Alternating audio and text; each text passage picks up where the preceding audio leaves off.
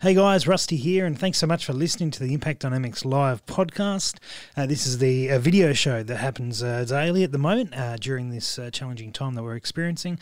Uh, and as such, a few things don't translate across to audio so well, but I hope you enjoy it. This is, we're into the second cycle of Team Impact, so if you've got missions that you're doing or goals that you're setting, please let us know and enjoy the show.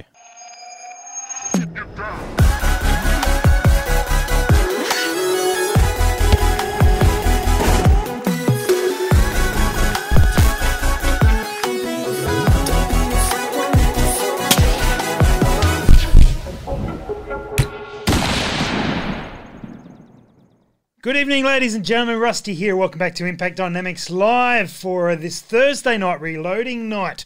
Always Thursday night is reloading night. Uh, let us know if you are in the chat and you're doing some reloading tonight, because it's probably uh, a good thing to be doing on a Thursday night, especially given news that uh, we're starting to see more and more ranges open up and uh, and events starting to uh, tentatively be announced, which is uh, fantastic. fantastic news.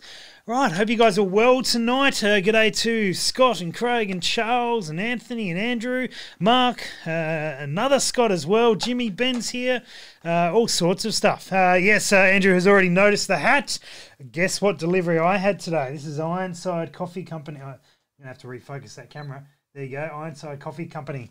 You can't hear me now. Uh, my coffee order arrived today, so uh, I'm back on deck. I'm, uh, I'm I'm back on beans, which is uh, fantastic. And I've tried the new um, their new dark roast, and that is wonderful. So if you like your dark roast coffees, uh, highly recommend uh, you to grab uh, some Ironside coffee. And if you like your medium roast, well, you can all, actually they do them all. So just go and just spend all your money with Ironside. Um, but save a little bit because tonight's show is uh, sponsored by Projectile Warehouse, and you can save 5% off at Projectile Warehouse by using the code ID Live 5 That's number 5, ID Live 5 and you'll be able to save uh, five, further 5% off any uh, savings up there already.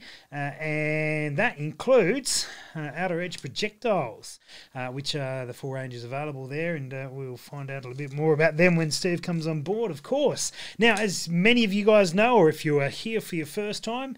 Uh, this is uh, the last week uh, of the show. Uh, we wrap up Monday next week. So that means we've got Friday, Sunday, and Monday left. Uh, not too many shows. And of course, tonight to get through as well.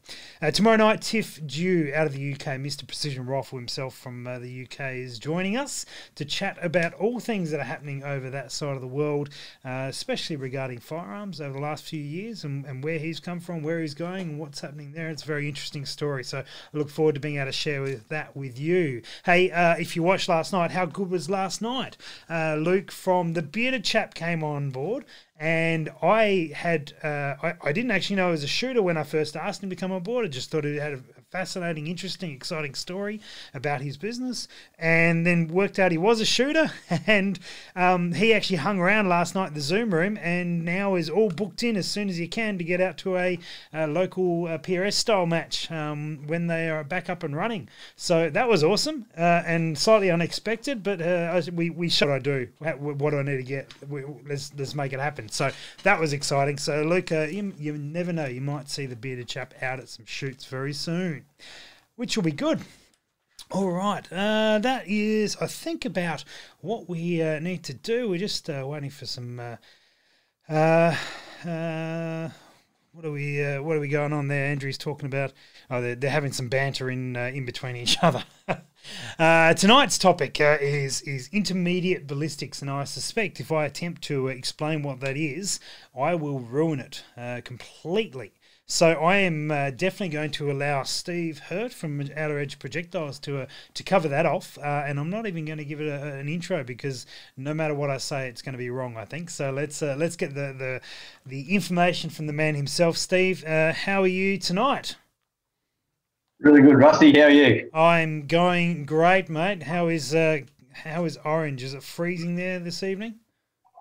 Uh, in the middle of it, but you've probably got a good half inch of frost each, mo- uh, each morning on the ground waiting for you. But uh, right. other than that, it's beautiful, balmy weather. At least it's positive figures.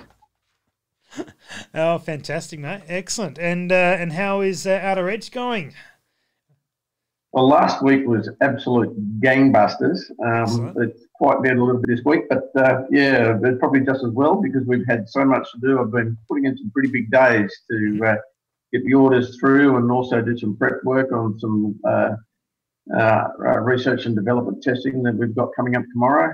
Brilliant. So, um, yeah, uh, uh, we've had some pretty good results down at Lithgow in the last few days, and we've got a lot more to be tested again tomorrow.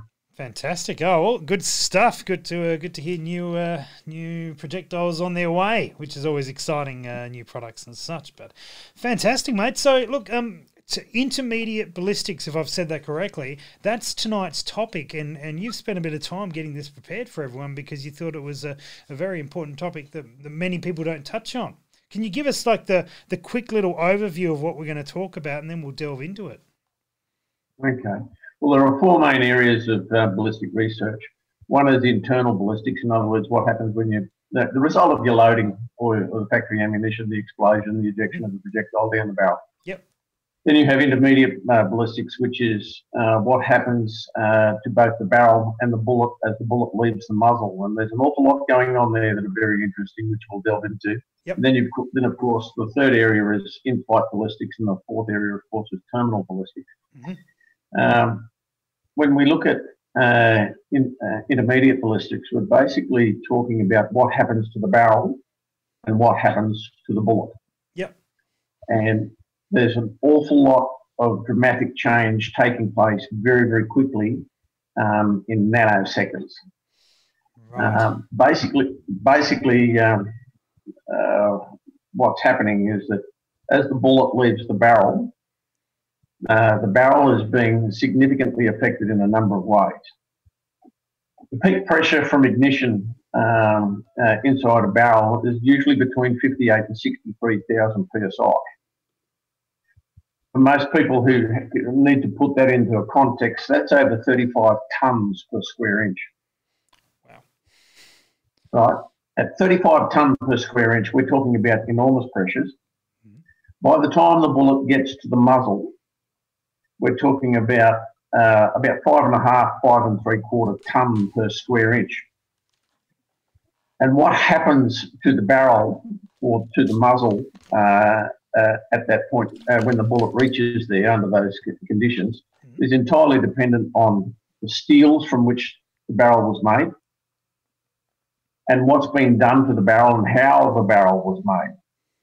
And to give you a classic example of that, um, when the bullet is uh, approaching the muzzle, the muzzle is at that point in time at its thinnest point. Generally speaking, unless you've got a, a basically a, a, a, straight tube, uh, your muzzle is the thinnest point. And most people these days are tending to want to run muzzle brakes. What people don't understand when they put a muzzle brake on a muzzle is needs to be reviewed. What basically happens is that if you have a barrel that is a clean barrel that is not threaded, generally speaking, you don't have much, if any, change. But when you turn down the muzzle to receive a, a thread for a muzzle brake, what that last inch or two of, uh, of the muzzle will do will depend largely on how that barrel was made. So if it was a hammer forged barrel, that area will tend to want to constrict a little bit, choking the muzzle. That's a good thing. Uh, a slight choking of the muzzle is actually uh, a very good thing uh, to, to happen. But if the barrel was cut rifled, the chances of anything happening uh, are not very much. But if it was a pull button barrel and the outside was relieved in the thread cut, then it tends to want to expand, blunderbussing uh, the muzzle uh, if it's not done properly. Mm-hmm. Now, there are a number of ways of addressing that. And it all comes down to uh, the thread diameter and thread pitch on a uh, hammer forged barrel like a, uh, a Lithgow or a, Sar- a Sako or a Tikka or a Ruger or anything along those lines. Uh, most of them, uh, I think the Tikkas and the Sakos are cut at 14 by 1, but just about everybody else is doing 5 8 to 24. On a hammer forged barrel, you can get away with those uh, wall thicknesses and tolerances. On a pull button rifle, you can't. Now, how you how you address that really comes back down to the thread diameter and pitch that needs to be applied, and it will come down to the way that barrel was made. So if you're running a 308 in a hammer forged barrel, a 58 to 24 is fine. But if you're running a, um, a cut rifle barrel, you might want to tweak it up to around about a 16 or a 17 uh, a mil thread. And if you're running a um, pull button rifle, you really want to be looking at around about a 19 millimeter or three quarter inch uh, thread cut to stop that barrel from blunderbussing at the muzzle. Now, what a lot of fellas are doing, of course, is uh, because barrels are basically a consumable item, they'll grab their, their Tikka or their Lithgow or what have you, um, particularly in competition, they've run their three, four, five thousand rounds through it, need to replace the barrel.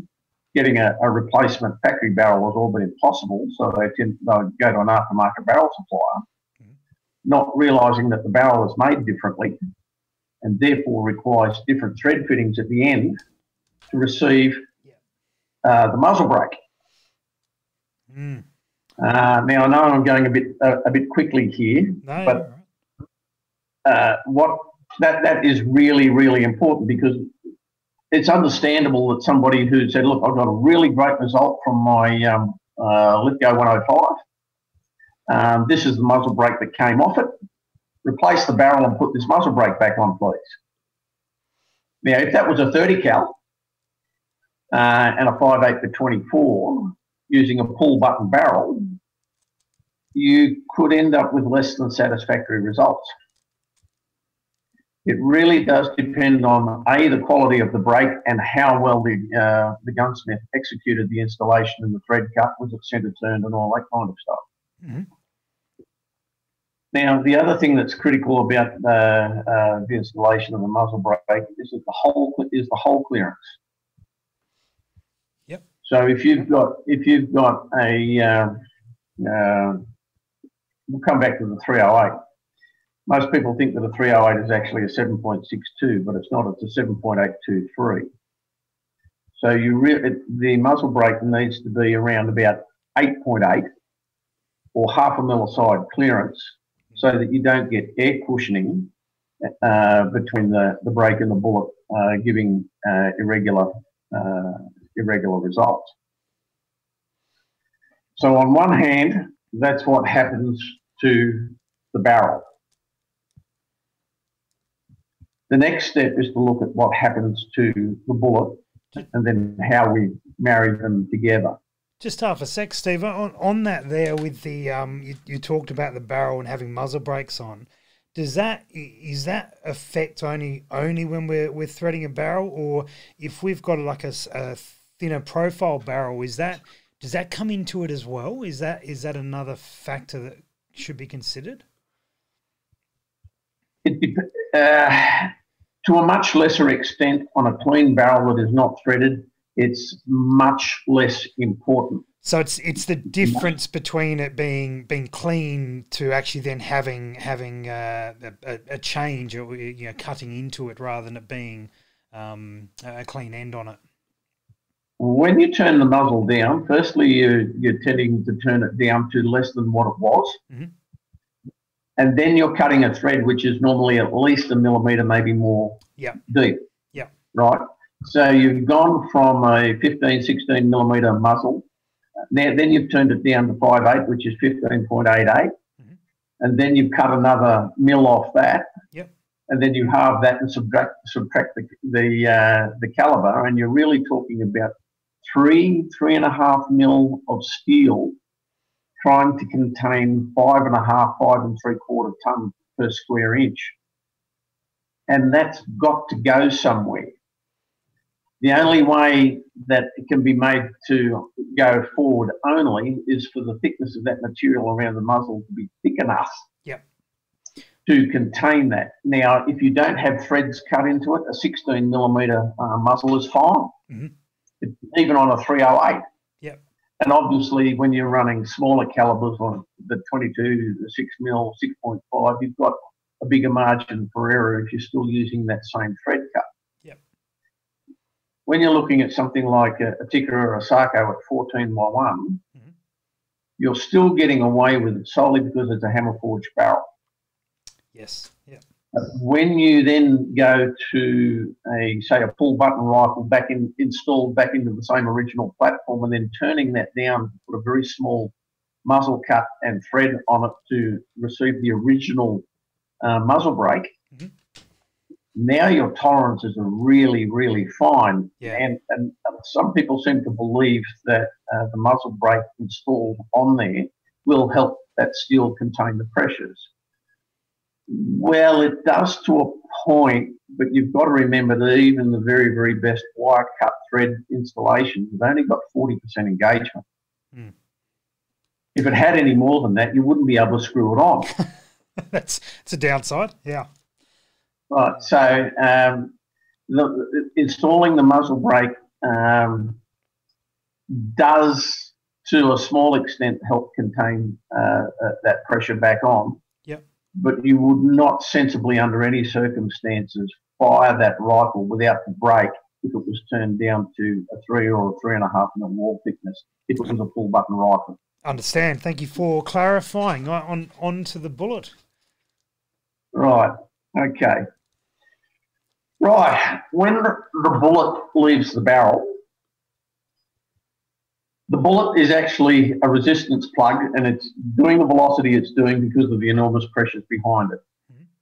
Those pressures uh, might be declining from peak pressure, but they're still very, very high. At, you know, at, at normally normally around about five and a half, five and three quarter ton uh, per square inch. So what's happening when that bullet relieves the obstruction to the gases? The gases are now accelerate, even though the bullet is not. And the, the gases that accelerate are wanting to accelerate to something like three to four times the velocity of the bullet. That's 12,000 feet per second. So for around about three to four calibers, the gases are trying very, very hard to overtake the bullet. Mhm. Right?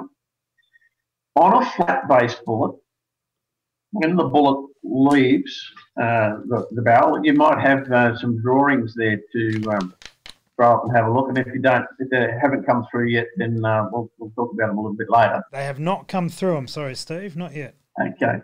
Basically, what happens when, uh, if you have a flat base bullet, as it leaves the muzzle, the gases tend to fly out from the muzzle at about a 400 metre bench rest uh, because they're stable right off the end of the muzzle.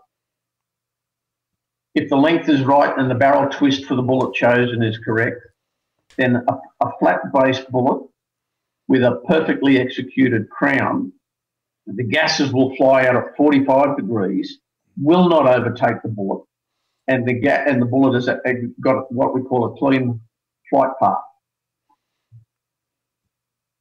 The next uh, best option to that would be a rebated boat tail, where the uh, the boat tail is stepped in from the shank, Mhm. and you've got a little bit of a flap between the uh, the shank and the, the rebated boat tail.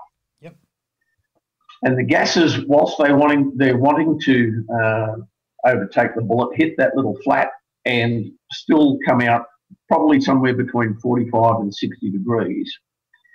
And the bullet still has a relatively clean flight path. Now we're talking about an unbraked muzzle here, right?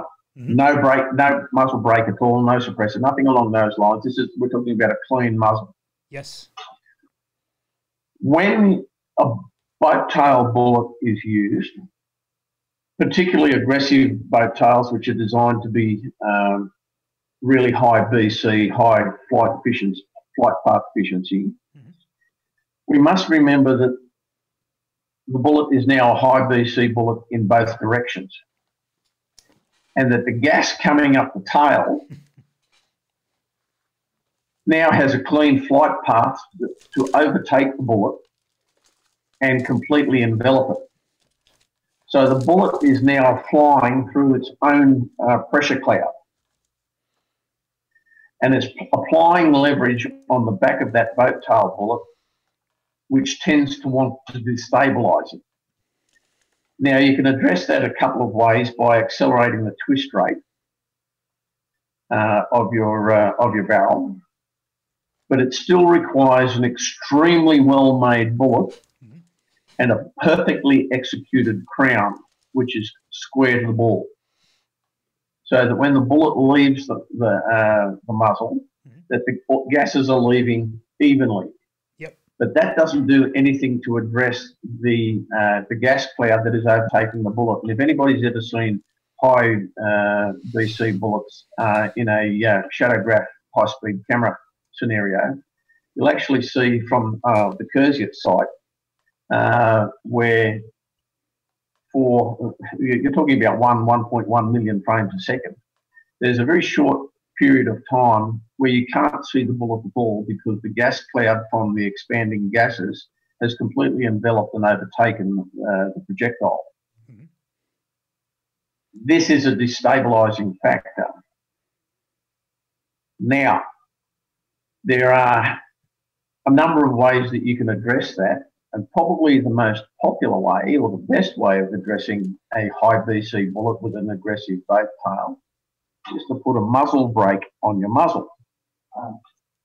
Okay. Because that that diverts the gases and prevents the uh, particularly uh, yeah that diverts the gases and prevents the gases from overtaking the bullet at any point in time.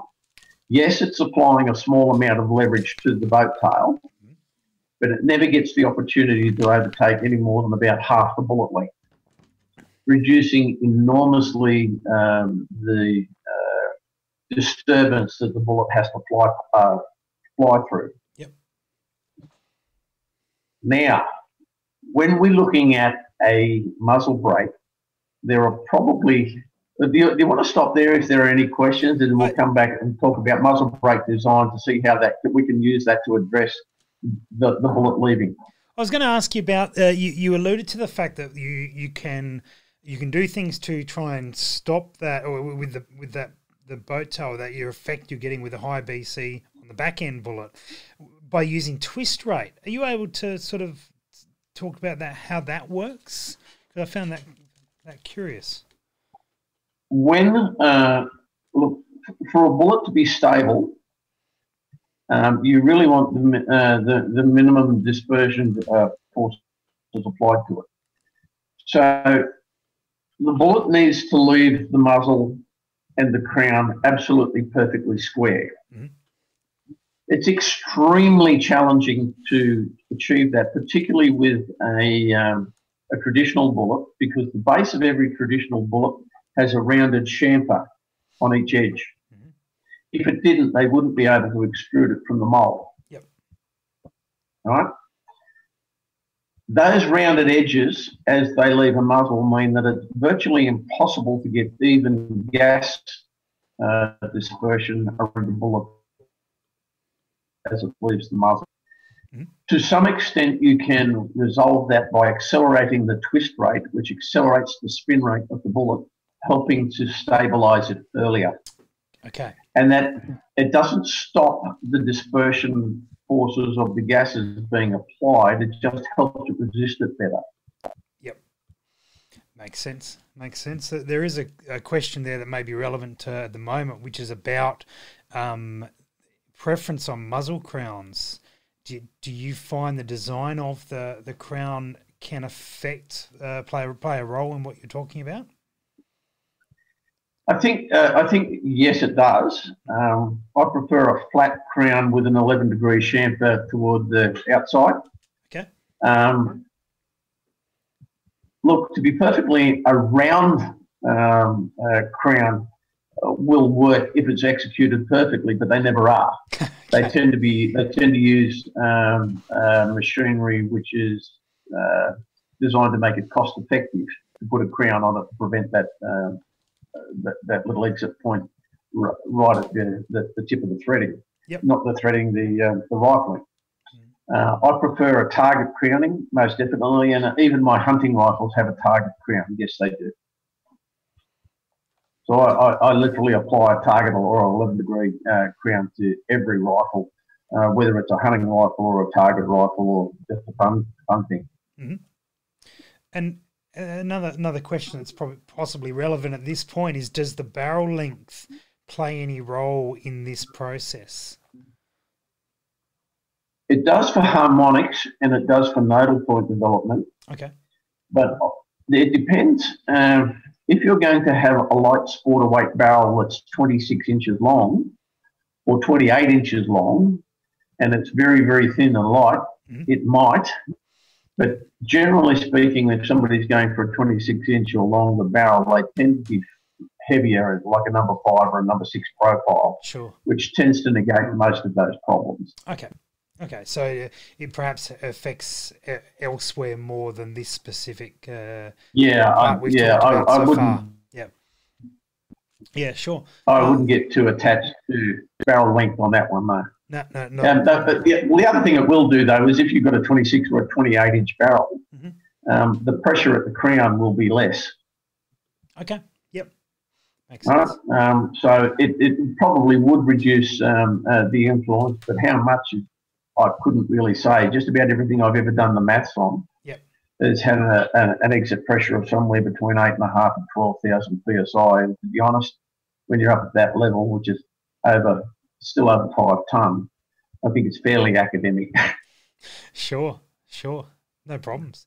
Um, there's talk talk talk in the chat about uh, Remington rifles, uh, the, the barrels having a uh, slightly small diameter choke in the last inch or so of their barrel. Are you familiar with that at all? I, I don't want to get sued by what I would say about a Remington barrel. well, I mean they're bankrupt anyway, so what are you worried about? All right, carry, carry on, Steve. Let's uh, let's go with uh, with the next part. Yeah. Okay, so when you look at um, all of the massive kerfuffle that happens when a uh, the, the, bullet leaves the muzzle, and you've got these gases Look, the, the gases, even though they're not uh, oxygen and nitrogen anymore, the sectional density and the mass of the uh, gas molecules is similar to uh, the air that it's hitting. So it's going from 12,000 feet per second, hitting the hitting the air, and the, the gas molecules hitting the other gas molecules in the air run out of steam pretty quickly doesn't matter how fast you're traveling, when you run into something your own size, um, things are going to go bang yep. and fly off in all sorts of different directions. And you're going to get a massive shock wave as a result of doing that. Mm-hmm. And you want to keep that shock wave as far away from the bullet as you possibly can. Sure. Right? Yep. Now, that only extends for about three to four calibers. But that's um, depending on the, the uh, projectile you're running, that might be uh, inch, inch and a half.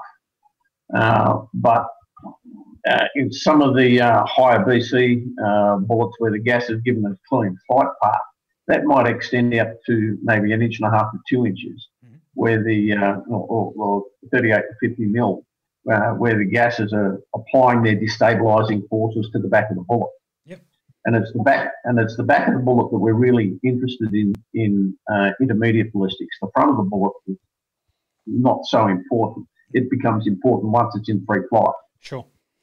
Yep. So we then come back and look at the issue of okay, a muzzle brake has a job to do. And the job tends to be broken up into three really important uh, areas. One is recoil reduction. One is the maintenance of sight picture. And the other one is not to blow the uh, uh, the shooter's head off with concussion. And whilst that might um, sound a little bit uh, facetious, if you're firing a large number of uh, rounds in, in, quick succession, that concussion is actually a very serious issue. I, yeah. Uh, I was really keen to um, hear what uh, Luke had to say about that the other night uh, when he was talking about changing the brake from one configuration to another so that he uh, was uh, minimising his concussion, which was interfering with his capacity to shoot well. Yep. Yep. Well, of course. But what I, uh, in all the research that I've done on muzzle brakes, I've found that of the three areas that are really important, I haven't found one muzzle brake that does all three exceptionally well you'll find that a muzzle brake might do one thing exceptionally well. Mm-hmm. A very, very small handful might do two things very well. Mm-hmm. But I haven't seen anything that does three, all three things really well. Yep. So, so without wanting to get into trouble with, say, Terminator, uh, I look at the Terminator or the APA type uh, uh, brakes and they are really, really good and efficient in reducing recoil. Yep. And if you're hanging on to a, um, a 375 SnipeTac, shade tack, 50 Browning, or any of that that ilk, mm-hmm. the management of recoil is really important. Yeah. uh, if you want to enjoy your shooting. yes. To be perfectly honest, if you're running a 22 cal or a 6 mil or even a 6.5, from a recoil perspective, I wonder why you would need a muzzle brake at all. No, it's not. It's not the need for it. There's no need for it, but there is a sideline benefit in mm-hmm. terms of the stabilisation of, of, a high BC bullet. Yep. Firstly, we'll, we'll come back and we'll come back to that in a minute. We'll finish the areas where the muzzle brake really needs to be important uh, applied on a uh, small caliber rifle, particularly for PRS application. Sure. Where most blokes, I believe, are running six and six point fives. Yep. Um, is the maintenance of sight picture. Yes, hundred percent. Yeah. And, and there are much better brake designs for sight picture maintenance uh, as opposed to recoil management. And what I found is that the ones that are really good in sight picture maintenance also tend to be relatively good in muzzle blast management. Mm-hmm. In other words, you're not getting concussed. Yep. Uh, and I, am not here to promote other people's product, but um, there, there are muzzle brakes out there that do the um, sight picture maintenance and muzzle blast management much better and that, in my view are far more important than recoil management. Yep. So, so, so what's essentially important is that the gap between the plates as the bullet passes through has two critically important issues. Firstly, the gap between the plate should not be wider than the shank length of the bullet. That the shank is exiting the muzzle. Yep. That's important because the gas can't overtake it. That's critically important. Now, some gas is going to get past that because you've got to have clearance between the bullet and the brake. Mm-hmm. All right? That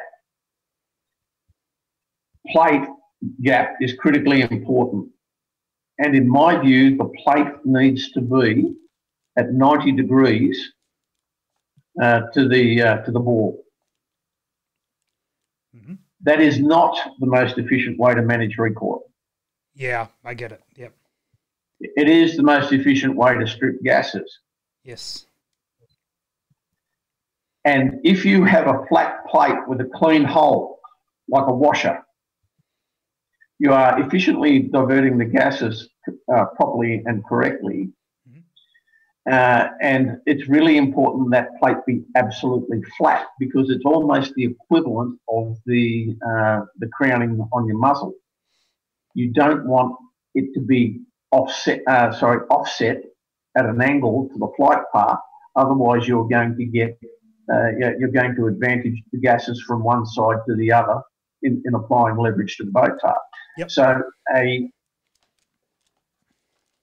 high BC boat tail bullet passing through a muzzle brake will improve stability and accuracy if it is really well designed and exceptionally well executed.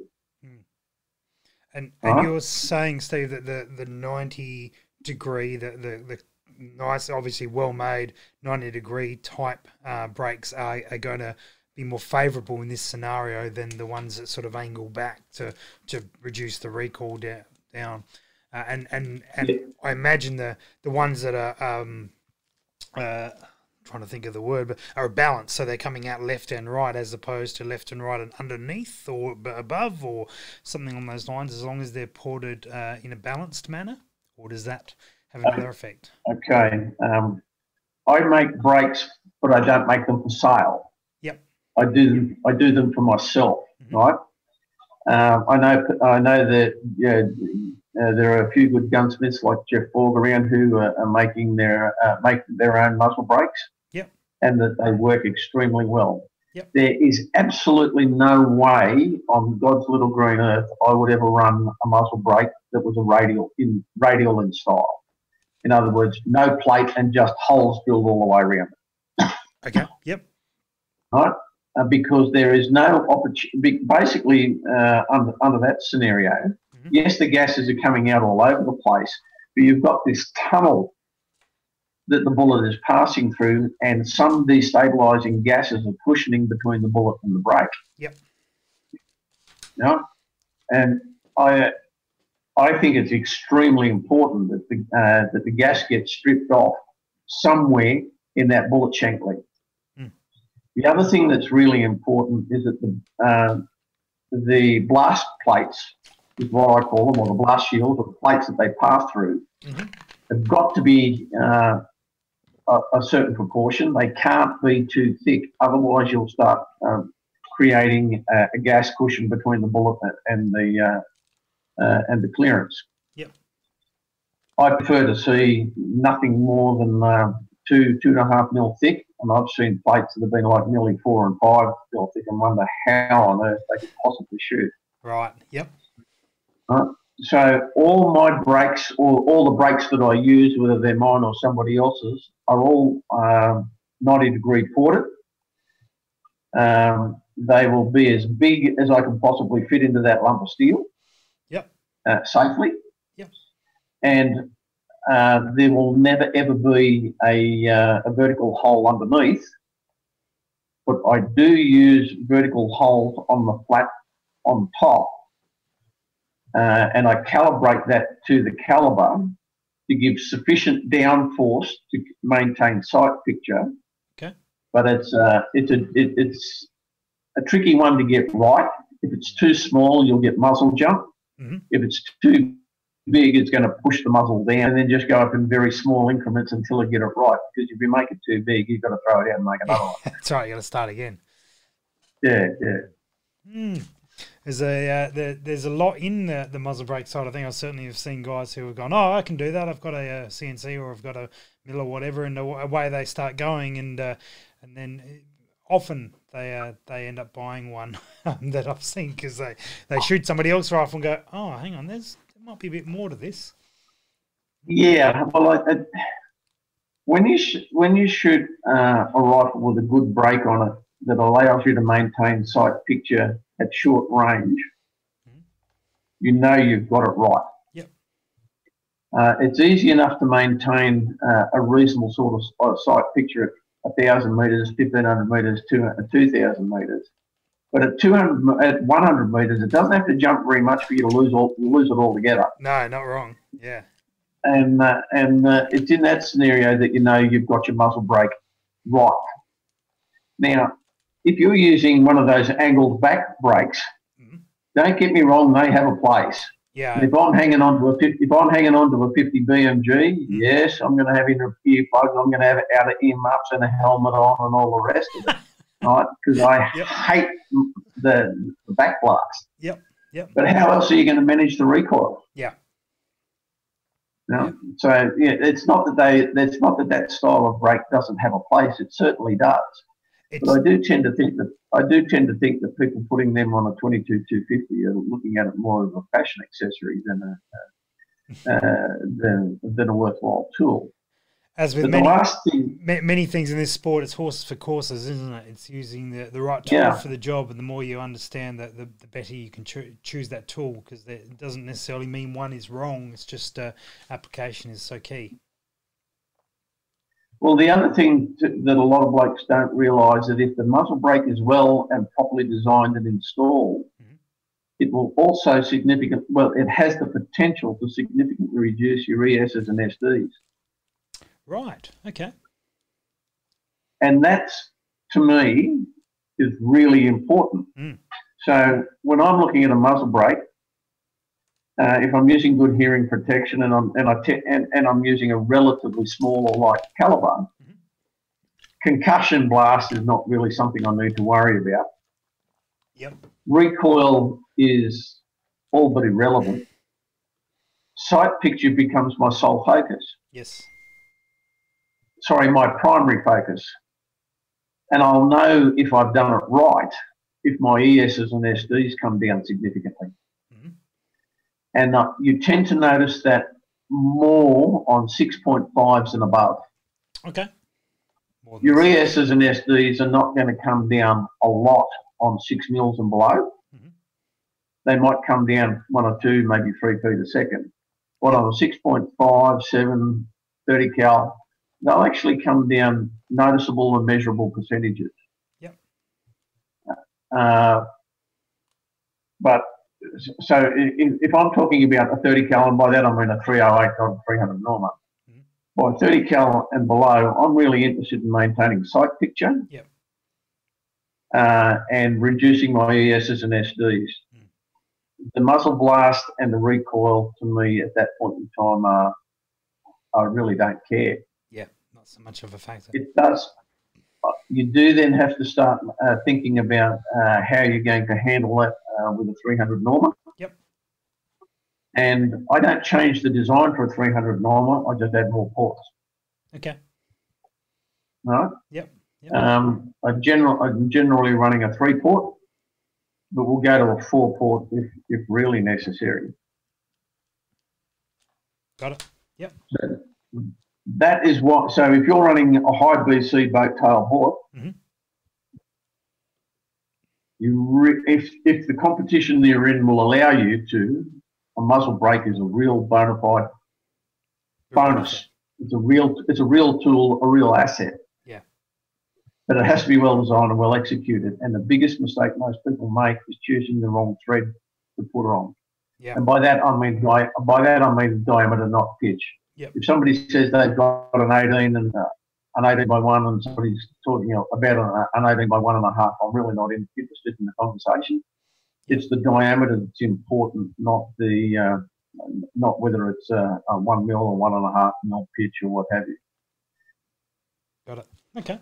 Yeah, I got a got a link through uh, from from Hamish Allen uh, about um, a US uh, US uh, Department of Defense uh, indicating uh, 5 8 by 24 thread is not enough for a 30 cal, hence moving to three quarter thread. Um, and, and some. Uh, That's exactly right. Yeah, some. But it'll some, depend, it'll, it'll, de- it'll depend on whether it was a hammer forged barrel or what have you. And um, you've got to keep in mind that the grunts don't tend to get issued hammer forged barrels for long range sniper rifles. Sure right? And uh, that te- that testing actually came from the US, um, and they demonstrated that if you're running a 30 cal, particularly above 308, mm-hmm. you really do need a three quarter inch or 19.1 millimeter yep. uh, thread. Yeah. Okay. Very good. Good. Mm. Good to know. Good to know, Matt. And, and so um, there's a question here about does does powder selection affect the performance of the brake at all? That's a good question that I can't really give a definitive answer to, but I think it really depends on how much of the powder is being burnt. Mm.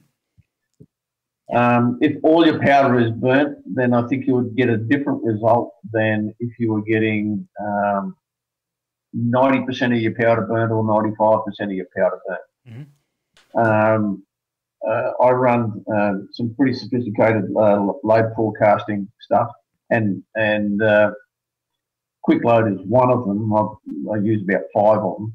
Yep.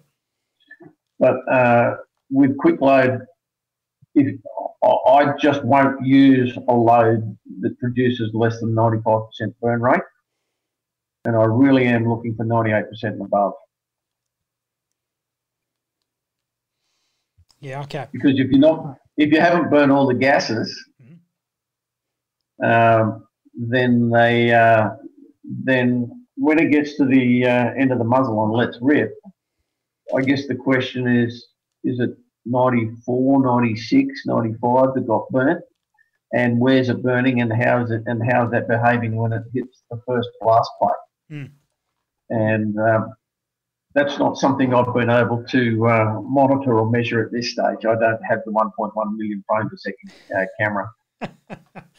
We'll, uh, we'll get we'll get onto that there, mate. We'll get onto that. That'll be uh, you just upgrade your web camera a bit. We'll be good. We'll be good to go.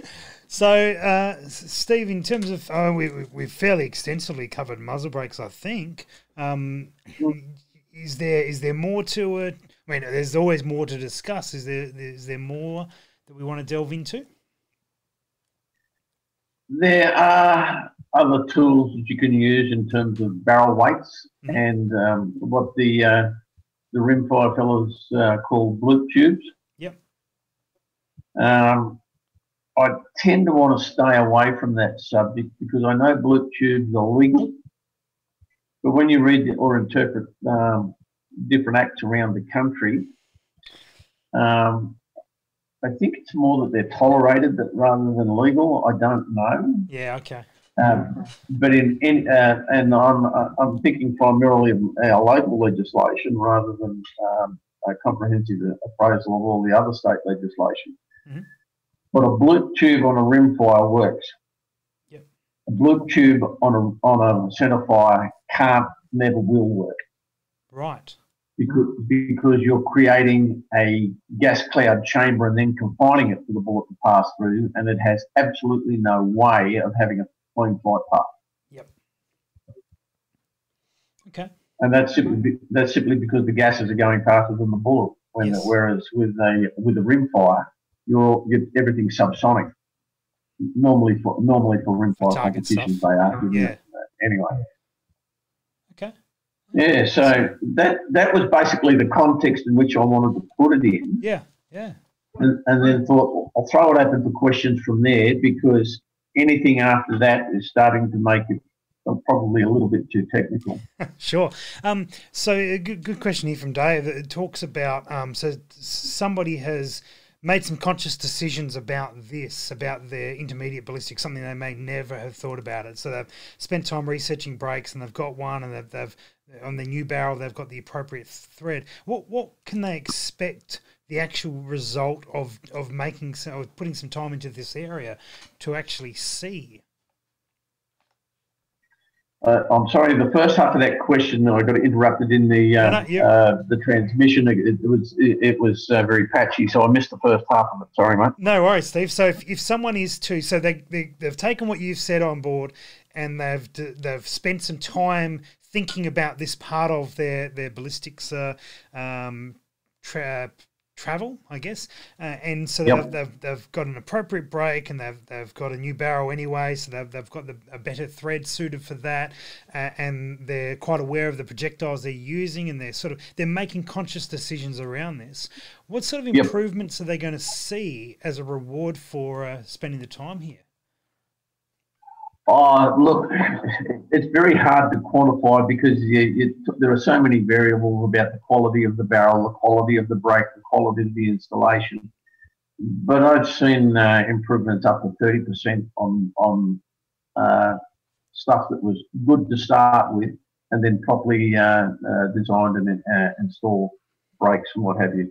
Yep. Uh, and particularly in the ESs and SDs, you may not see huge improvements uh, on the uh, target at 100 metres, mm-hmm. but you will at a K plus simply because you've reduced your ESs and SDs.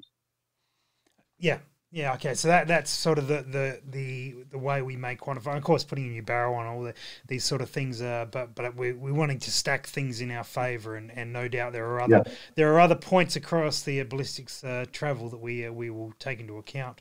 Um, well, the, the other the other thing a brake will do uh, in regards to accuracy mm-hmm. is that it will broaden your tolerance uh, for nodal points.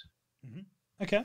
So if I'm calculating uh, or trying to find a nodal point in a 30 inch barrel and I put a muzzle brake on it. Yep.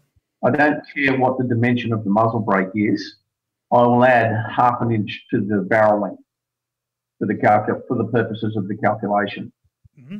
But what that does, because you're evening out your ESs and your SDs, is that it tends to broaden the, uh, the nodal point. So um, some nodal points are very uh, sensitive to uh, air temperature, pressure, velocity, all that kind of thing. Yes. Right. Um, if you you'll know, I, I, I first started my um, professional career with a two four three, and using exactly the same uh, uh, ammunition and exactly the same rifle. Uh, I would have one day I would, I'd be shooting half inch groups and the next day with exactly the same kit, you couldn't shoot a two inch group. And what it was was literally nothing more than a change in the temperature from shooting in the uh, early morning to yep. shooting in the early afternoon. Yeah. It was really, really sensitive to those kind of changes. A properly installed and calculated load with a with a muzzle brake will broaden that quite a lot, and it's actually uh, to, uh, to the point where um, if it's done correctly, um, you uh, for short range shots, you wouldn't even have to make any accommodation for it. The only time you would accommodate any uh, uh, climatic change would be for extremely long shots. Yep. And by that I mean way more than 600. Yep. Yeah. We, we certainly do see guys who, when they're when they're loading for you know trying to find a load for their season for PRS, and they will they will consider the environment they're in. They'll consider what matches they're thinking of going to, and they'll make some decisions based around that. Um, it's not mm. not uncommon to see and to hear of uh, in in uh, you know if they're in Victoria and they're they're loading you know they're, they're testing yeah, the load yeah. when it's cooler, uh, but they plan to shoot Darwin or they plan to go up to uh, Queensland or something on those lines. Oh, they'll, they'll favour down the lower end uh, of that of that node, try and find the, the, the, start of it, so to speak, and, and so they've got a good buffer point there because they, they you know, you may not go a colder temperature or, or, or lower conditions, but you'll probably encounter something warmer. Um, yeah, and, and so interesting interesting point you make about sort of giving it a larger uh, a larger buffer zone, really. It, it it's actually um, uh, if it's the atmospherics because yep. I know exactly what it's going to do. Um, but I also have rifles that are a little bit more sensitive than that. Um, sure. Uh, and uh, I think there are probably uh, two calibers that irritate me endlessly in, in, in that regard. Uh, but uh, I just have to be uh, conscious of um, what the load is and the and the conditions on, under which I'm shooting at the time. And sometimes I'll just leave that particular rifle behind because it's, it, it doesn't like it. Mm. Yep, absolutely. Um, Stevie, you, uh, there's a question here from uh, from Dave about uh, the the outer edge style projectiles. Do they gain any uh, anything um, more for like the fact that they're they're a lathe turned uh, copper projectile? Does that benefit uh, being a boat tail going through a muzzle brake more significantly than a traditional type projectile? the, the, the, well, I, I, should put Dave on the payroll. Um, He's asking all the right question. yeah, um, when I said to you before that a, a jacketed lead bullet has a rounding on on the, at the base, mm-hmm. and the reason for that is it's the only way they can actually extrude the bullet out of the uh, out of the die. Yep. On a, uh, a lathe turned bullet, you can actually give it a very sharp uh, angular. Mm-hmm. So it, it, look like that as opposed to rounded. Yes. That sharp edge has two benefits. One is that it gives you a clean exit from the from the muzzle, mm-hmm. uh, and the other one is that it actually improves BC by around about one and a half percent. Yep. Yeah. Right. So there is a there really is a benefit to it, but it would be extremely hard to, to see it by picking it up and looking at the bullet. Yeah. Uh, uh, we specifically designed it, was a result of uh, research done by the American uh, Aeronautical uh, uh, Institute of Engineers. They ran a whole series of tests on both aircraft and projectiles and rockets, and they came to the conclusion that a very sharp edge on anything flying will improve the BC or it, its uh, lessen its resistance to flight mm-hmm. than uh, a rounded edge. Yep. So that's had huge influence on, particularly on uh, some of the uh, high speed, um, high altitude aircraft. Uh, and then they realised, oh, bullets are going about this fast. and they started doing tests on that. And even Litz himself has um, uh, admitted that he, he, he ran a series of tests on it and actually acknowledged the fact that it was so, that it's true. The only reason that the uh, extruded bullet uh, manufacturers don't do it is because they can't. Gotcha. Yep. Because of the process they use. Yeah, and it's, it's all to do with the manufacturing process, not because they don't know what they're doing. Yeah. Um, and, they, and and they do go to extraordinary lengths to minimise their um, meplat noses and mm-hmm. uh, and uh, do the very best they can on getting that angle right on the exit. Yep. But it's still a rounded edge, and there's not much more they can do about that. Sure. Yeah, just limitation of uh, of the, the, the way it's done. Yeah, I've got a uh, yeah, I've got yeah. a quick question for you, Steve. Um, how do you keep so so much in your head? Because I've I think I've forgotten what we talked about when we opened the show. Um, how, how is it that you are able to retain these, uh, you know, the studies that are done by a certain, I don't remember what you said, um, certain group for, for how, is it just, is it just because there's such a significant passion for you and that you spend literally all day doing it? In many ways, I'm like Luke. I've just taken a different path. Mm-hmm. He wants to win the competition. I can identify with that. Fantastic. Uh, all power to you. Yep. I am absolutely obsessed with making the best product possible. So I uh, probably spend three days a week, mostly in my non-manufacturing time. So normally Saturdays and Sundays, and I might get uh, two half days or evenings during the week where I do nothing spend somewhere between eight and 10 hours a day researching. Yep. Yeah. And you should see my documentation files. I bet. I bet. I have I, have a 30 page uh, scientific white paper here mm-hmm. just on the nuances of the Miller stability formula. Right. Well, that and that is that, that answers my that question is, then.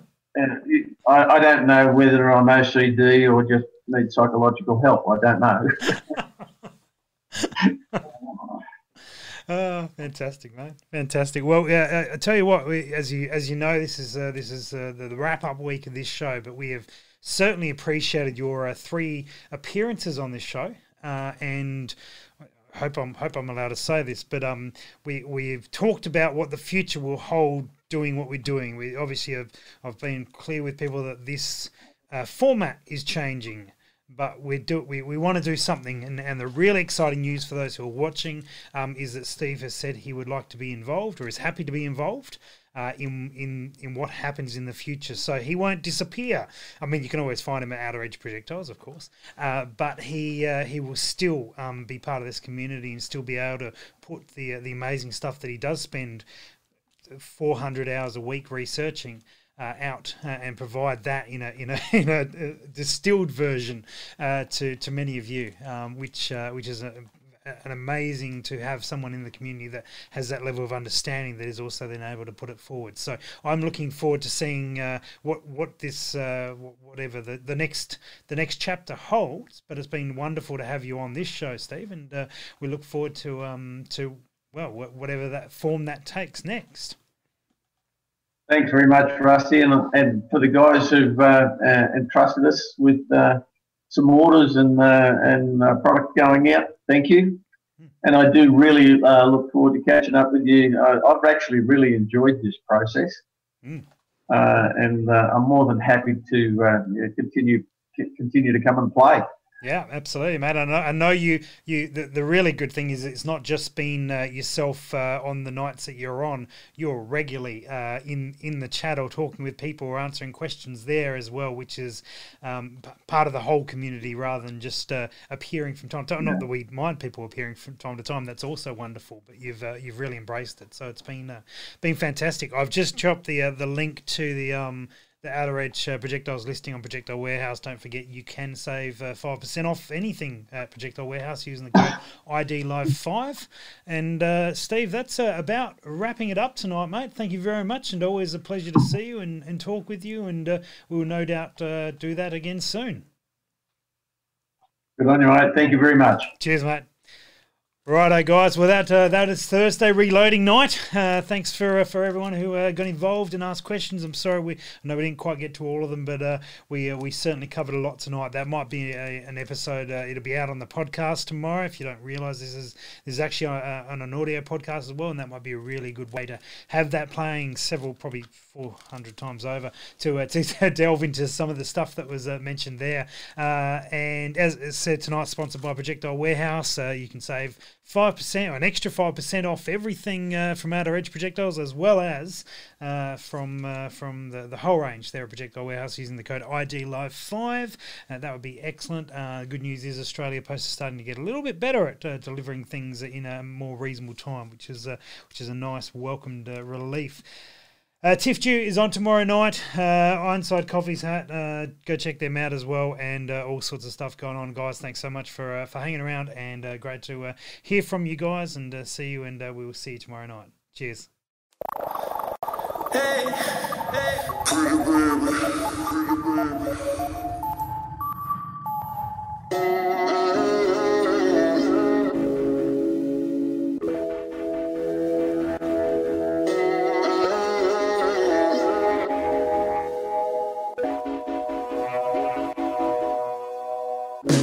Father,